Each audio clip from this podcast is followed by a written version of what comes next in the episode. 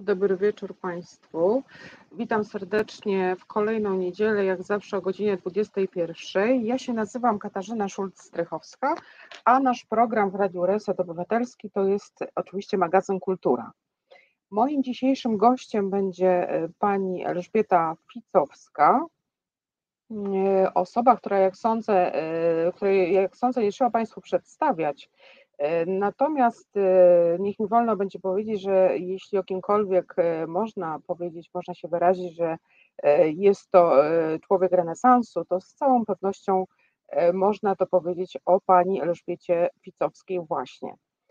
Pani Elżbieta przybliży nam dzisiaj swoją bardzo ciekawą biografię, opowie nam również o swoim wspaniałym mężu, poecie, tłumaczu Jerzym Ficowskim, Wysłuchamy razem y, dwóch y, utworów, dwóch piosenek z tekstami napisanymi y, do jednej z nich przez panią Elżbietę, a do drugiej przez pana Jerzego Ficowskiego. I porozmawiamy o tym, co, co nas tutaj właśnie dzisiaj jakby sprowadza i co nas łączy. To jest taka wspólna fascynacja folklorem, zarówno cygańskim, jak i folklorem żydowskim.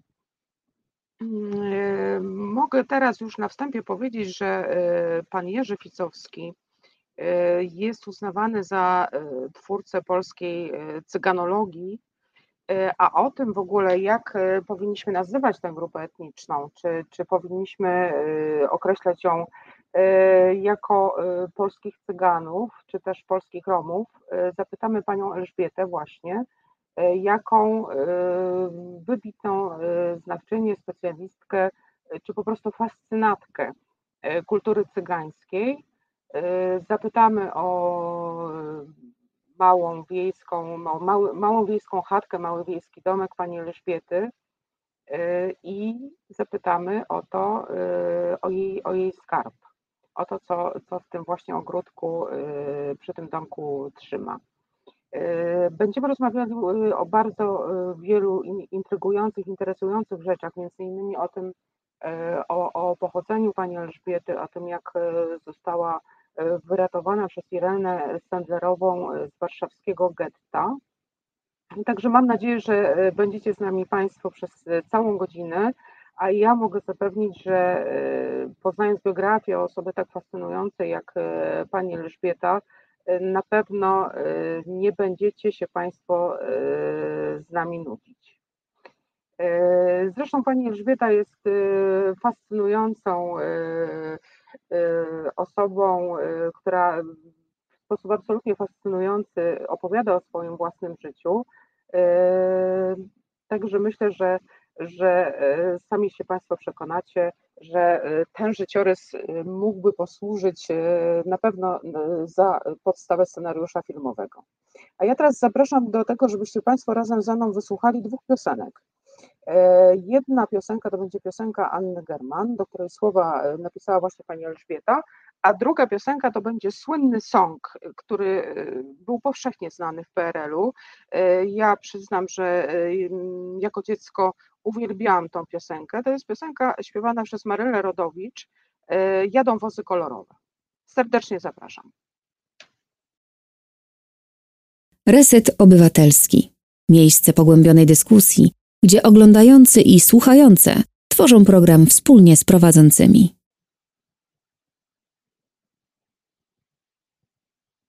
Dziękuję Pani Katarzynie. Dziękuję Halo, pani. witam Pani Elżbieto. Witam Halo. serdecznie. Bardzo mi miło. Pani Elżbieto, e, ja bardzo, bardzo się cieszę, że gości dzisiaj tutaj Pani u nas w Radiu Reset Obywatelski. E, bardzo się cieszę, że po tym jak Pani e, nasze radio przedstawiłam, zdecydowała się Pani być tutaj z nami. Opowiedziałam troszeczkę, że jest to takie właśnie radio obywatelskie przez ludzi, przez naszych słuchaczy finansowane. E, może sobie Pani zerkać przez cały czas w trakcie programu na komentarze od Państwa. Ja bardzo serdecznie zapraszam, żebyście Państwo do Pani Elżbiety e, pisali. Mm, ja też sobie tutaj będę zerkać. Pani Elżbieto, ja przedstawiałam Panią na wstępie jeszcze przed tymi dwiema wspaniałymi piosenkami, których przed chwilą wysłuchaliśmy. No i powiedziałam, powiedziałam coś takiego, że jeśli, jeśli można kogoś określić tym terminem człowiek renesansu, to według mnie jest Pani właśnie taką osobą, o po prostu niezmiernie, niezwykle bogatej biografii. E, taką osobą zdecydowanie e, był też Pani e, nieżyjący już mąż, Pan Jerzy Ficowski. Przede wszystkim on, a nie ja. No więc tak, ja słyszałam, co Pani mówiła i mhm. słyszałam, że Pani powiedziała, że jestem człowiekiem renesansu, że że Państwo nie będą się nudzili ze mną. No, postaram mhm. się, ale nie wiem, jak to wyjdzie. Natomiast rzeczywiście ja mogę opowiadać i opowiadać prawie jak Szeherezada, a to mhm. wszystko dlatego, że, że miałam bardzo niezwykłe życie i życie, które obfitowało w niesłychaną ilość przygód i przez to nie było mi nigdy nudno.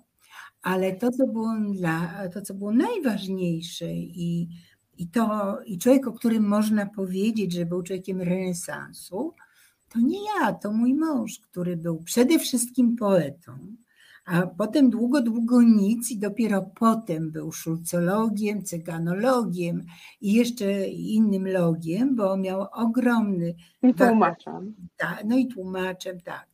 E, mhm. Mówiono, że jego tłumaczenia są niezwykłe, ale e, tak, rzeczywiście, tylko ja pamiętam, jak on rozmawiał z jakimś dziennikarzem i mu tłumaczył, że żeby tłumaczyć poezję, mhm. można nie znać języka, znaczy nie wystarczy znać język, e, z którego się tłumaczy, czy na który się tłumaczy, trzeba być poetą.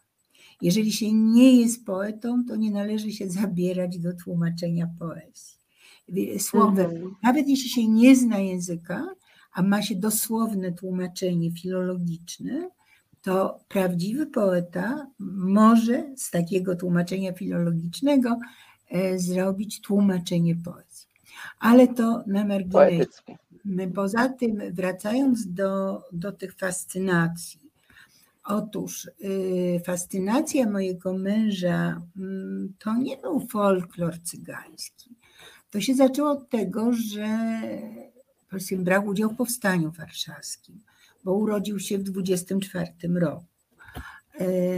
Przeżył wojnę w Warszawie, widział, co się działo, widział mhm. Holokaust. Mhm. Holokaust, warto przypomnieć, dotyczył Żydów i dotyczył Cyganów. To były dwie nacje skazane na śmierć tylko za to, że byli sobą.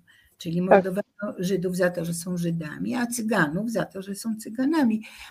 Niestety często się o tym zapomina. Nie, mówi się o Holokauście Żydów, natomiast nie mówi się o Holokauście Cyganów i mój mąż o tym właśnie Rzeczywiście mówi. bardzo niewiele się o tym mówi w Polsce. No tak. tak, dlatego że mhm. ponieważ Cyganie y, prowadzili tryb życia koczowniczy, wędrowali, Y, dla nich y, trudne było chodzenie do szkoły, uczenie się pisania, i w związku z tym no, prawie nie ma źródeł pisanych z tego okresu. Tak jak Żydzi pisali dzienniki, pisali różne rzeczy z, te, z tamtych czasów, tak Cyganie mhm. nie. I to myślę jest główny powód tego. A skoro mówię Cyganie, a pani tutaj. Mówiła... Tak, ja chciałabym w ogóle od tego zacząć naszą rozmowę, pani Elżbieto, jeśli mi pani pozwoli, e, bo będziemy dzisiaj mówiły o Cyganach, o Romach. Ja mhm. chciałabym zapytać panią jako e, znawczynię tematu, uprzedzając być może też tutaj e, komentarze Państwa e, czy, czy zapytania, e, jak powinnyśmy tutaj w Polsce o tej grupie etnicznej mówić? Czy określenie Cyganie jest właściwe? Ja nie czuję się znawczynią tematu. Ja po mhm. prostu no, miałam męża cyganologa, a poza tym, poza tym napisałam pracę magisterską o dzieciach cygańskich. No i jeszcze jeździłam z cyganami przez wiele miesięcy, mhm. czyli była to taka obserwacja uczestnicząca. No właśnie w, jak pisałam. Taka etnologiczna bardzo, etnologiczna. No tak, e, więc e, co do nazwy. E, co to, są, co to znaczy nazwa Rom? Rom to jest po cygańsku cygan. No.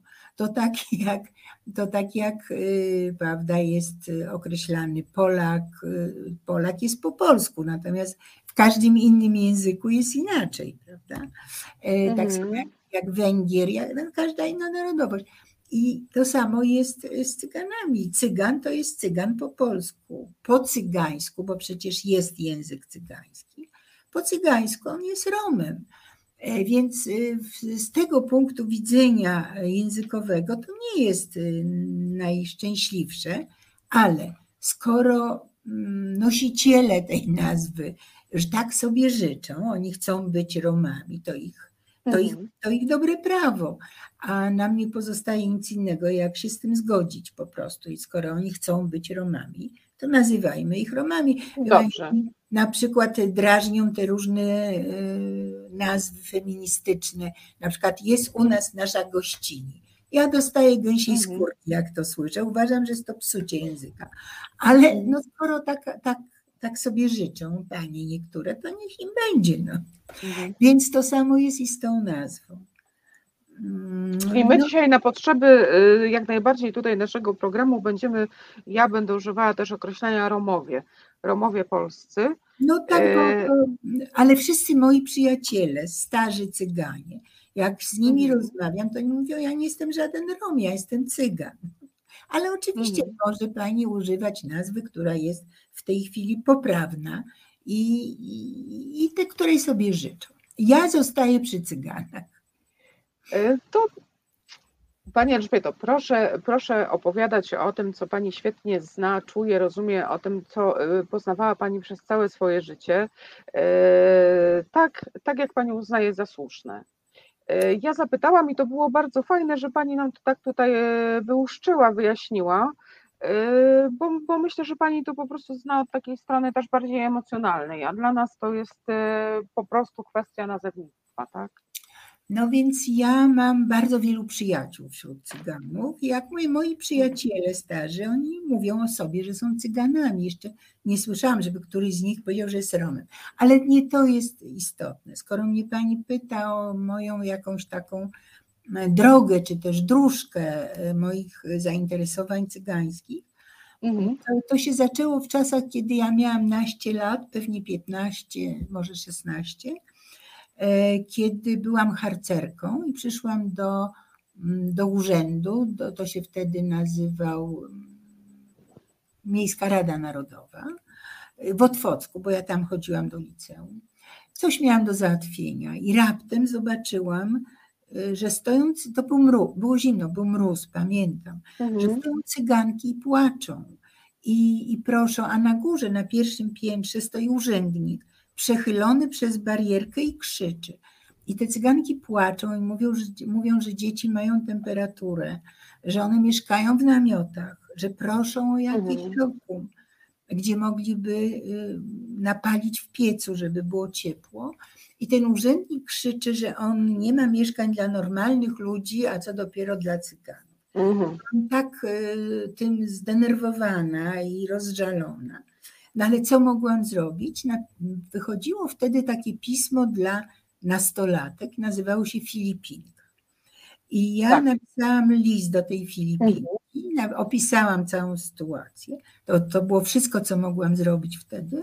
I poprosiłam o interwencję, o to, żeby natychmiast dać tym cyganom jakieś lokum, żeby te chore dzieci mogły być w ciepłym miejscu. I przyjechały panie redaktorki, zrobił się wielki szum wokół tej całej sprawy i w konsekwencji moi cyganie dostali y, domek, taki domek Świdermajer, taki drewniany domek No, z podwórkiem. Mhm. Tak, z podwórkiem. No i tam zamieszkała bardzo liczna rodzina, wielu z nich mieszkało, a ja wracając ze szkoły wstępowałam do tych dzieci, przynosiłam im lekarstwa, bo nie mieli, opowiadałam im bajki i czytałam książki. I bardzo się z tymi dziećmi zaprzyjaźniłam, w ogóle z tymi rodzinami cygańskimi Mhm. i od tego się to wszystko zaczęło. Pani. Elżbieta, ale to, co Pani mówi, jest y, naprawdę bardzo wszystko niesamowite, ponieważ była Pani bardzo młodą dziewczyną, zaledwie 15-letnią. No ale byłam harcerką i byłam, a moimi instruktorami harcerskimi w tym czasie byli harcerze jeszcze z szarych szeregów, to było niezwykłe. Mm. Oni mnie nauczyli, ja, znaczy oni i moja mama przybrana bardzo wielu, bardzo oczywistych i pożytecznych y, zasad życiowych. Na przykład jest y, obóz y, harcerski, nie tak jak to dzisiaj bywa, że catering przyjeżdża i przywozi jedzenie. Mhm. Trzeba było sobie zbudować kuchnię z kamieni, potem były dyżury, gotowaliśmy sami. I jest już ten obiad gotowy i harcerki nalewają do menażki i niosą do druchny komendantki. A druhna komendantka była właśnie taką harcerką jeszcze z szarych szeregów. Ona mówi nie, komendant dostaje na końcu. Najpierw wszyscy z obozu muszą zjeść obiad, Mhm. a komendant dostaje na końcu. I to mi zostało na całe życie, muszę powiedzieć. Mm, To bardzo ważne. No więc tam się też nauczyłam takiej wrażliwości społecznej. Od tych Mhm. moich wspaniałych instruktorów, których niestety już dawno nie ma na świecie. E, I ta wrażliwość społeczna, którą od nich dostałam, sprawiła, że jak zobaczyłam te nieszczęsne cyganki, to mało mi serce nie pękło i musiałam natychmiast Mhm. zareagować. Zresztą miałam też mamę, to tam mówię o tej mojej przybranej mamie, Mhm. e, która mnie wychowała, e, która była osobą też niezwykłą. Po prostu miałam szczęście do ludzi. E, Pani była- Elżbieto, a jeśli Pani pozwoli, bo ja tak chciałabym troszeczkę e, przypomnieć sobie e, razem z, dla Państwa, razem z Państwem e, Pani biografię, e, Pani niesamowite e, ocalenie też z getta ży, żydowskiego, tak, warszawskiego przez Irenę Sendlerową.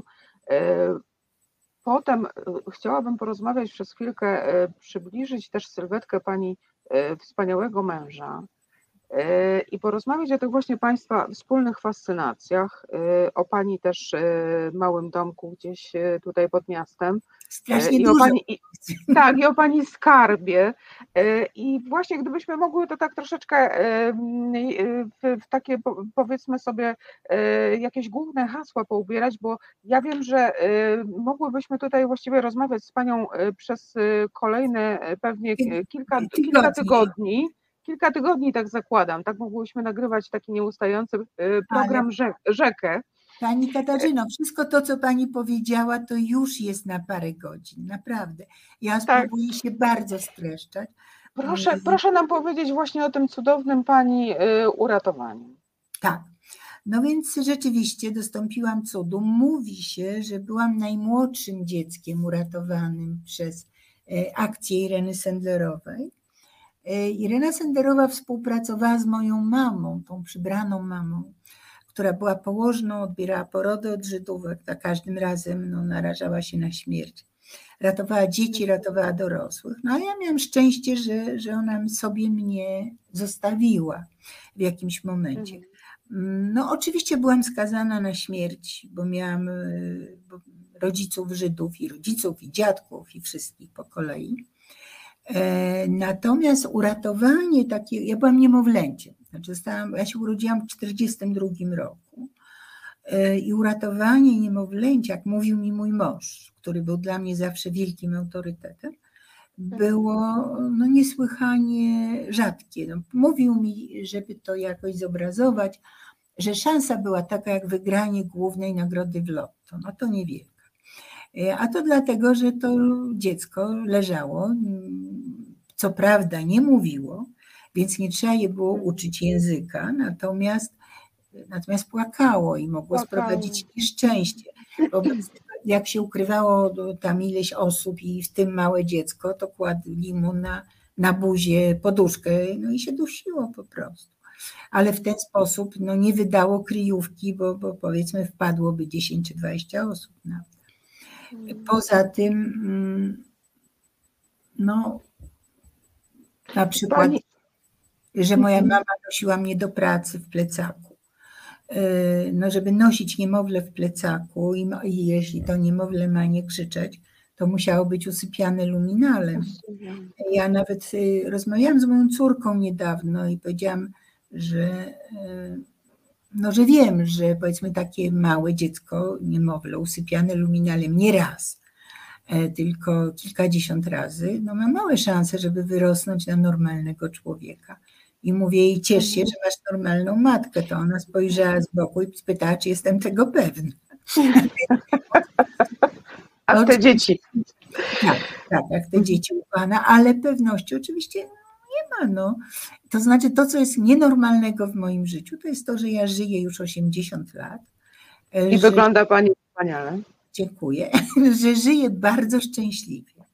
E, że mhm. to właśnie na Facebooku napisałam chyba taki komentarz wczoraj do, do, do, do komentarza o miłości w getcie, że no ja jestem takim żywym dowodem tego, że była miłość w getcie, ale mhm. że razem z tą miłością dostałam na życie szczęście i że to szczęście mnie nie opuszcza przez całe 80 lat. To znaczy przede wszystkim szczęście do ludzi. Ja fantastycznych ludzi spotykam przez całe moje życie nie spotkałam złych ludzi. Znaczy, ja wiem, że są, ja nie jestem naiwna, mhm. ale na mojej drodze ich nie ma. No widocznie tak. Ale poza tym zadaję sobie pytanie, po co się to stało.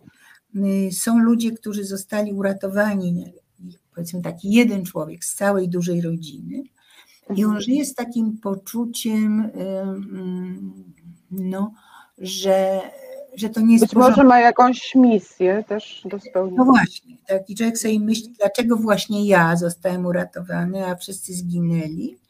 Mhm. No i martwi się tym. Natomiast ja się nigdy nie martwiłam. Ja zawsze lubiłam żyć i cieszyłam się z tego, że żyję. Natomiast rzeczywiście zadaję sobie od czasu do czasu pytanie, co ja mam do zrobienia jeszcze. E, powiem, mm, no nie udając skromnisi, że, no, że parę rzeczy mi się w życiu udało zrobić rzeczywiście. Mhm. Takich rzeczy, o których mogę pomyśleć, y, że, no, że fajnie, że to zrobiłam, że tak należało zrobić, że mam ten ja właśnie, Pani Elżbieto, ja tak chciałam zapytać o to, dlatego że y, mogłabym długo mówić o tym, y, czym się Pani zajmowała.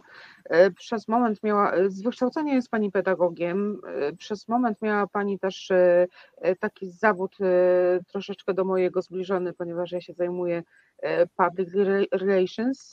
Była Pani rzecznikiem prasowym Jacka Kuronia. Tak. Mhm. Y, I, I, tych rzeczy, i, i słuchowiska radiowe, prawda, i, i mm, sztuki rzeczy, teatralne.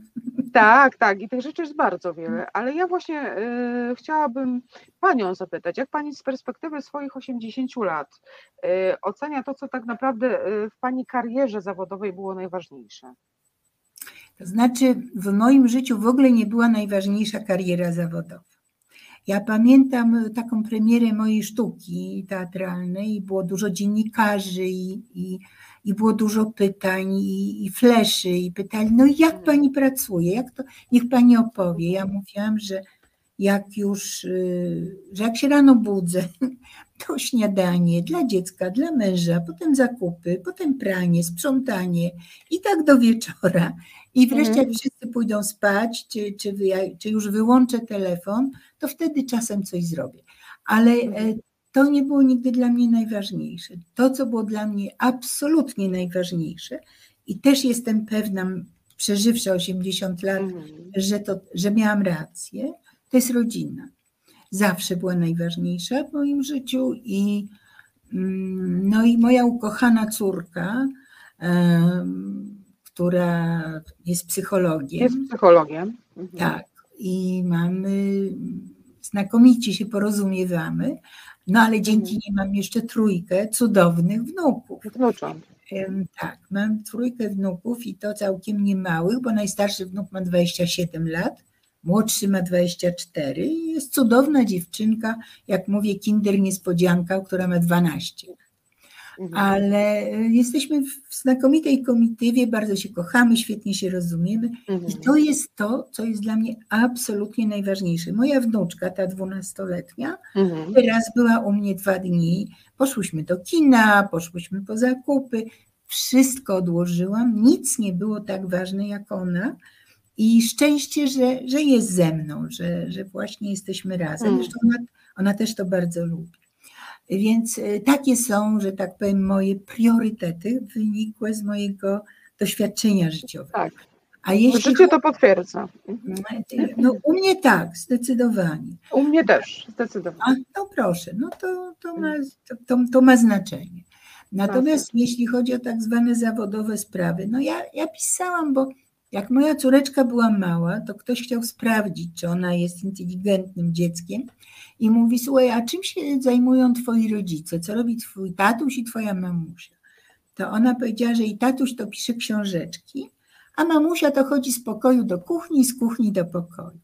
I ja sobie wtedy pomyślałam, niedobrze. Coś, coś trzeba tu zmienić. No i ja chodziłam z nią dużo do teatru. I ona na przykład prosiła, żeby coś, żebym ja coś napisała do teatru specjalnie dla niej. Męczyłam się jak potępieniec, przecież nikt mnie tego nie uczył, ale w rezultacie napisałam kilka sztuk dla dzieci i chodziłam z nią na te spektakle. Poza tym mm, opowiadałam jej bajki na dobranoc. I te bajki, pomyślałam sobie, no to się marnuje. Wobec tego zapisywałam te bajki. Zaczęłam mhm. pisać. Zaczęłam mhm. pisać, ale nie, nie z potrzeby zaistnienia jako pisarka, bo ja nigdy tak o sobie nie myślałam nawet. Miałam męża pisarza, znakomitego poetę i starczy. Poetę. Starczy, nie trzeba więcej w rodzinie artystów. Natomiast yy, pisałam to dla, dla mojego dziecka, dla mojej córeczki. A potem się okazało raptem w jakimś momencie, że to nawet duże pieniądze się na tym zarabia, bo ja pisałam bajki słowno-muzyczne na płyty. I wtedy nie mhm. było ani tylu programów telewizyjnych, y, nic nie było i ludzie kupowali dzieciom takie długogrające płyty z bajkami. I właśnie wiele z, z tych bajek było przeze mnie napisanych. Zresztą napisałam pod pseudonimem pod pseudonimem Elżbieta Busold. To było nazwisko moje panieńskie, czyli mojej przybranej mamy. Przybranej mamy. I te bajki się rozchodziły jak świeże bułki. Pamiętam zresztą, jak poszłam z pierwszą książeczką dla dzieci, którą napisałam dla mojej córeczki. Poszłam do wydawnictwa Ruch. To było duże wydawnictwo. I powiedziałam pani redaktorce, że ja się nazywam Elżbieta Busold i że ja nie, nie, mieszkam w Warszawie i nie mam telefonu i żeby mi powiedziała, kiedy ja się mogę do niej zgłosić, żeby mi powiedziała, czy oni to biorą, czy drukują, czy nie. Ja się mhm. po prostu strasznie bałam, żeby, że jeżeli usłyszą, że się nazywam Ficowska, to albo mhm. to ze względu na to, że się nazywam Ficowska, tak. a jeżeli to jest niedobre, to skompromituje mojego męża. I w związku mhm. z tym dałam taki, taki sposób. Więc jak mówię, to nigdy, nigdy nie było dla mnie takie specjalnie ważne. Natomiast to, co było dla mnie ważne, no jak mówię, oprócz spraw rodzinnych, oprócz mojego dziecka, tak. które najważniejsze na świecie, no to, to mój mąż i jego, jego znakomita poezja. I co prawda może mnie nie wypada tak określać, ale uważam, że był to genialny poeta. I dzisiaj, kiedy i ja, i moja córka bardzo się staramy o pamięć. Dbacie Pani o pamięć, tak. Bardzo, tak. Mhm. Ale jest taki odzew, że powiedzmy, ktoś założył, ktoś ze znajomych młodych pisarzy założył stronę facebookową mojego męża, czyli nieżyjącego poety. Tam już jest tak. 4 tysiące ludzi, którzy na tą stronę wchodzą. Mhm. Więc to o czym świadczy? Ja dostaję informacje zwrotne od młodych ludzi. Wow, nie wiedziałem, zobaczyłem, co za wspaniały mhm. poeta. Tak, bo to jest prawda, y, że y, jakoś, no, jakoś może był nie to, że niedoceniony, ale mało nagłośniony y, w tamtych czasach, bo unikał wszelkich koterii, unikał telewizji, po prostu nie. Mówił, że on jest pisarzem, jak ktoś chce, niech czyta, jak nie, to nie. Ale przy okazji chcę powiedzieć, że jest Fundacja Jerzego Ficowskiego mhm. i że adres strony internetowej fundacji, ona jest, tam jest y, też y, tłumaczenie angielskie na tej stronie, jest bardzo proste. jerzyficowski.pl i wszystkich zainteresowanych twórczością Jerzego Ficowskiego zapraszam na Serdecznie zapraszamy. Tak. Bo tam jest bardzo dużo informacji. Ja tylko dodam jeszcze, że ponieważ ja sama byłam teraz na tej stronie, e, po to, żeby e, przypomnieć sobie też poezję e, pana Jerzego, że są tam też takie fonetyczne, tak, pliki w których może, można sobie odsłuchać po prostu to, jak pan Jerzy sam czyta swoje wiersze. Tak. I to jest, to jest niesamowite. Tak, tak, tak jest rzeczywiście i bardzo zachęcam do, do zaglądania na tę stronę. No poza tym jest też trochę na mojej stronie facebookowej. Ja mam swoją stronę facebookową, taką jak, jak większość z nas po prostu, tak.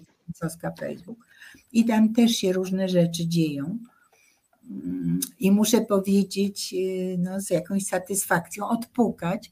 Nie zdarzyło mi się jeszcze przez tyle lat, e, żebym zobaczyła tam jakiś hejt czy coś niedobrego. No, no jeszcze się, jak mówię, odpukać, ale nic takiego się nie mhm. zdarzyło.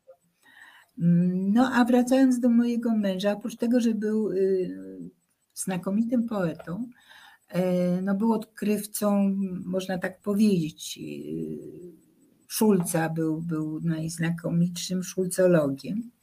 cyganologiem.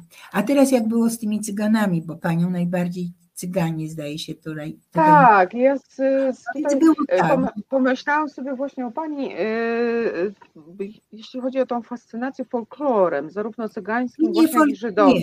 Nie, nie, nie, to nie była fascynacja folklorem, ani żydowskim, ani cygańskim. Mhm. Po prostu mój mąż po wojnie, kiedy wrócił do kraju, po obozie niemieckim, w którym był, zaczął być szarpany przez przez UB, czyli Urząd Bezpieczeństwa, mhm. E, czyli bezpiekę. Był zatrzymywany, był e, łapany do jakichś lochów, tam mu świecono w oczy, zadawano różne pytania, próbowano go namówić do tego, żeby coś opowiadał o kolegach. I on, i on oczywiście tego nigdy nie robił, e, był młodym bardzo człowiekiem i on uciekł do cyganów zwyczajnie. Miał znajomego, który był. Mm, on to niesamowita historia. Tak, i on, y, mhm. który tam tym cyganom instrumenty y, muzyczne naprawiał. I on, y, I on go tam zaprotegował do tych cyganów. I on tam pojechał. Pojechał i on zjeździł z nimi chyba ze dwa lata. Z tego, co czytałam, dwa lata, tak. Tak. I no i co się tam działo? Oni go przyjęli. Przyjęli go bardzo serdecznie. Zresztą było mnóstwo śmiesznych sytuacji, bo wiedzieli od tego, kogo znali, kto zaprotekował mojego męża, że to jest pan pisarz. Wobec tego któregoś dnia przyszli i powiedzieli: Pan, jesteś pisarzem, a my potrzebujemy dwie książki. Ukradli klacz i ogiera. I te konie nie miały dokumentów. Potrzebujemy dwie książki. Napisz nam dwie książki, jedną dla klaczy, drugą dla ogier. Ja musiał im długo tłumaczyć, że on takich książek nie pisze. E, ale no, bardzo się z nimi zaprzyjaźnił i któregoś dnia usłyszał papuszę. Papuszę, która mm. śpiewała swoje pieśni, się zachwycił. Zachwycił się poezją papuszy. Oczywiście ta poezja była wyrażana w sposób no, dość nieporadny, bo bo papusza e, ledwie umiała czytać i pisać, ale umiała. Ona się tego uczyła, sklepikarka ją uczyła, w zamian za to, że ona dla sklepikarki kradła kury i przynosiła. I w zamian za te kury, to ona ją uczyła czytać i pisać.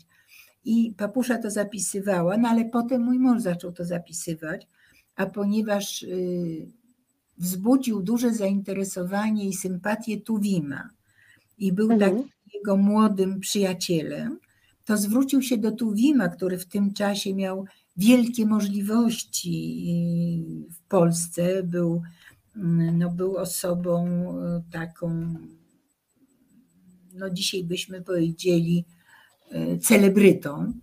Wpływową. No powiem, tak. Mhm. I, I Tuwim e, sprawił, że ta książka pierwsza z wierszami papuszy w tłumaczeniu mojego męża wyszła, ukazała się. Hmm. Bez Jerzego Ficowskiego tak naprawdę papusza jej poezja nie ujrzałaby światła dziennego. Nie tylko z powodu protekcji Tuwima, no ale trzeba było te wiersze e, przetłumaczyć na polski. E, no i tam mój mąż nauczył się cygańskiego. No właśnie. No właśnie. Zacząć. Żeby tłumaczyć, to jednak trzeba coś rozumieć więc y, tam się nauczył cygańskiego, tam, y, no i jak mieszkał z nimi, to obserwował ich obyczaje, y, No, zresztą wydał pierwszą książkę Cyganie na polskich drogach, y, która była mm, jakąś sumą jego doświadczeń i tego, co, czegoś tam nauczył i co przeżył. I na końcu tej książki jest słowniczek polsko-cygański. Zresztą cyganie wówczas mieli mu to bardzo za złe, ponieważ ten język cygański przez nikogo nie był znany, poza cyganami. Mhm. No i, a tam różnie bywało, więc czasem y, używano tego języka jako takiego języka sekretnego, który, którym tak. się tylko oni porozumiewali, mając świadomość, że nikt ich nie rozumie. No a tu mhm. mhm. No i zaczęły się te problemy, i problemy papuszy, problemy takie obyczajowe y, z cygańszczyzną. Powiedziano, że ona Y, zdradziła tajemnice y, cygańskie, co nie jest prawdą oczywiście, ale ona to bardzo przeżywała. Zresztą miała bardzo słaby system nerwowy. To nie jest tak, że ona się, że, że to, te jej wiersze sprawiły y, to, że ona mm, no, zachorowała nerwowo. Ona miała, no zresztą, jak człowiek nic mu nie dolega w sensie mentalnym, żyje sobie jak wszyscy inni, jest przeciętnym zjadaczem chleba, to on nie ma potrzeby realizowania się artystycznego. Wtedy nie pisze wierszy, nie maluje obrazu. Mhm. Czyli, czyli, jeżeli człowiek y, no, ma taką potrzebę, to znaczy, że, że potrzebuje jakiejś kompensacji czegoś. I podobnie było z papuszą. E, no więc to nie jest tak, że mój mąż zaintrygowany folklorem cygańskim y, y, po, to jest, to jest w ogóle, Pani Elżbieta, to jest fascynująca historia. E, I bardzo mi się to wszystko, to co Pani mówi, skojarzyło z tym współczesnym, e, takim w tej chwili eksplodującym w świecie nomadyzmem. E, ostatnio chociażby słynny film Nomadlands. Gdzieś tutaj w tej chwili żyjemy w czasach, kiedy, kiedy no w Stanach Zjednoczonych jest to zdecydowanie bardzo, dużo bardziej rozwinięte niż tutaj u nas ale ludzie się decydują na taki współczesny nomadyzm, prawda? Wybierają tak. taki taką tak, drogę życia, taki sposób bardzo, życia. Bardzo fajnie, tylko jak ja pytam moich starych przyjaciół cygańskich, takich, co dzisiaj mają, na przykład Randia, nie wiem, czy powinnam to mówić, ale za tydzień skończy 77 lat. Jak się poznałyśmy, byłyśmy obie młode i piękne. I, i jak mój mąż pytał młodą, młodziutką Randię, czy jak, co byś zrobiła, jakbyś miała dużo pieniędzy, to ona mówiła, że kupiłaby dużo złota i puchu dlatego że to było łatwo przenosić ze sobą, e, mm. jak się wędrowało. Ale ja ją dzisiaj zapytałam, znaczy nie dzisiaj, tylko niedawno. Mówię, słuchaj, wtedy w jakimś momencie władza ludowa zabroniła cyganom wędrować. I to było dla nich straszne. Oni tam nawet y, podobno umierali z tęsknoty za wędrowaniem. Starzy ludzie, oni się dusili w tych, tych domach. Pytam mm. rano, no mnie dzisiaj wolno wędrować, czy byś pojechała na wędrówkę? Ona mi, czy to szalałaś? Mówi, a gdzie mhm. łazienka, a gdzie wygodne łóżko? No i to nie jest takie proste. I ci, mhm. którzy próbują zostać nomadami, to są takie mhm. piękne duchy, które sobie nie zdają z tego sprawy, jakie to trudne, a poza tym przywykli do zupełnie innego życia i bardzo szybko im się to przestanie podobać, jak właśnie nie będą się mieli gdzie umyć, im do mieli ciepłej wody i, i tak dalej, i tak dalej. To, to, to nie jest takie oczywiste. Ale jak człowiek się mhm. urodzi tak i tak przeżyje, mhm. Mhm. To dla niego to jest jakaś... Pani Elżbieto, e, proszę pozwolić, że ja przeczytam jeden wspaniały komentarz, bo tutaj zwróciłam właśnie uwagę na e, komentarze naszych słuchaczy i pani Barbara Rożniatowska pisze coś takiego. E, to temat na parę programów. Po jednym jest niedosyt. Hmm. Także Pani Elżbieto, zapraszamy serdecznie do kolejnych spotkań. E, jeżeli znaczy, znajdzie Pani. Znaj... Jeszcze nie kończymy teraz, nie? Ale ja wiem, że niestety nie powiemy praktycznie nic. Powiemy bardzo niewiele e, przez, no nie przez, tą, male... przez tą maleńką godzinkę. E, ja jeszcze chciałam, ponieważ mówimy o papuszy, a mm, ten film z 2013 roku, Papusza, mhm. Tak, nie eee, znałam. Jak, jak, go pani, o, znaczy jak go pani odebrała? Nie chcę pytać o ocenę, tylko dla, ja odebrałam go bardzo dobrze. Film mnie zachwycił chociażby samymi e, zdjęciami czarno-białymi. Tak, mnie też. E, pięknymi, bardzo artystyczny. artystycznymi, tak, tak, tak, tak. Tak, a poza tym tak się złożyło, że ja dobrze znałam jego autorów, czyli Joannę Kos-Krause i Krzysztofa Krause. I jakby no, uczestniczyłam w tym troszkę. No, jak mieli jakieś tam pytania, to jeżeli umiałam na nie odpowiedzieć, to starałam się to zrobić.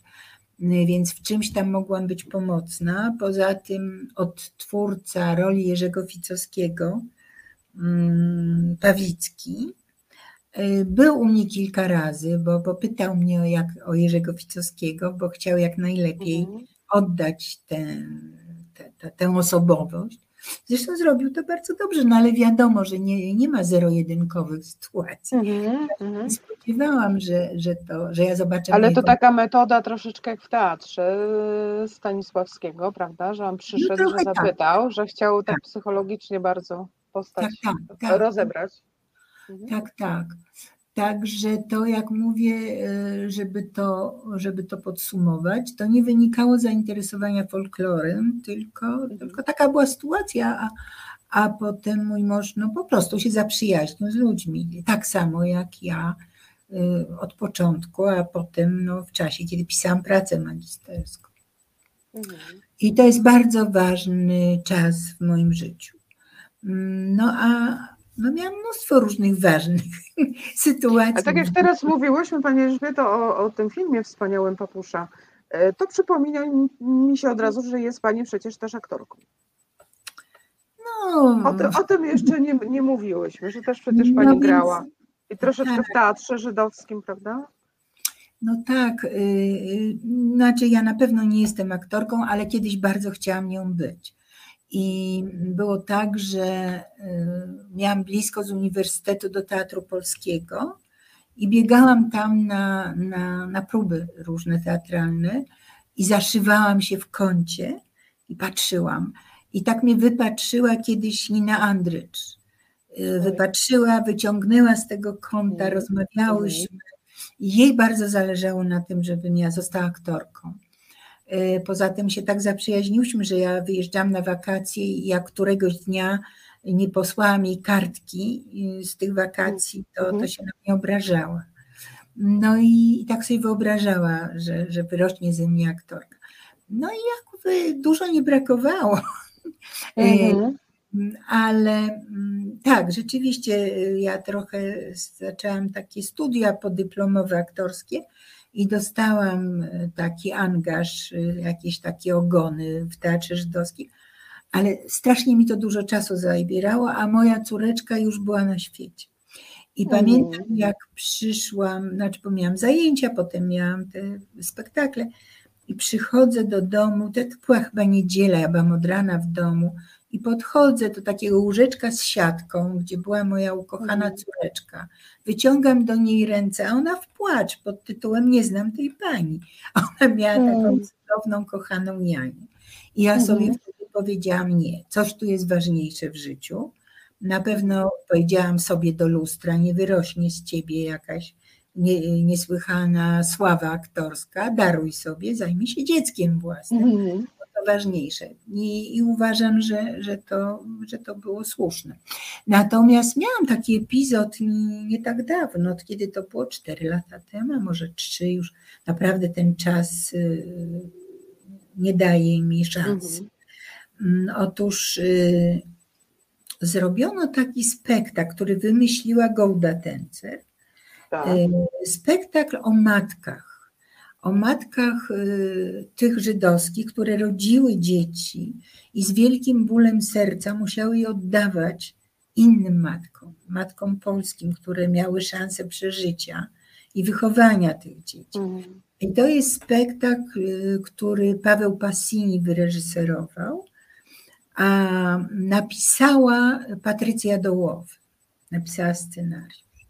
Mhm. I oni, Paweł Passini miał fantastyczny pomysł, jak mi się wydaje, bo on do tego spektaklu, który miał ogromne powodzenie, zaprosił trzech naturszczyków, troje ludzi, autentycznych dzieci żydowskich, znaczy byłych dzieci, Mhm. uratowanych i wpuścił nas, między innymi właśnie wśród tej trójki ja byłam, wpuścił mhm. nas w taki regularny spektakl e, tak. aktorski.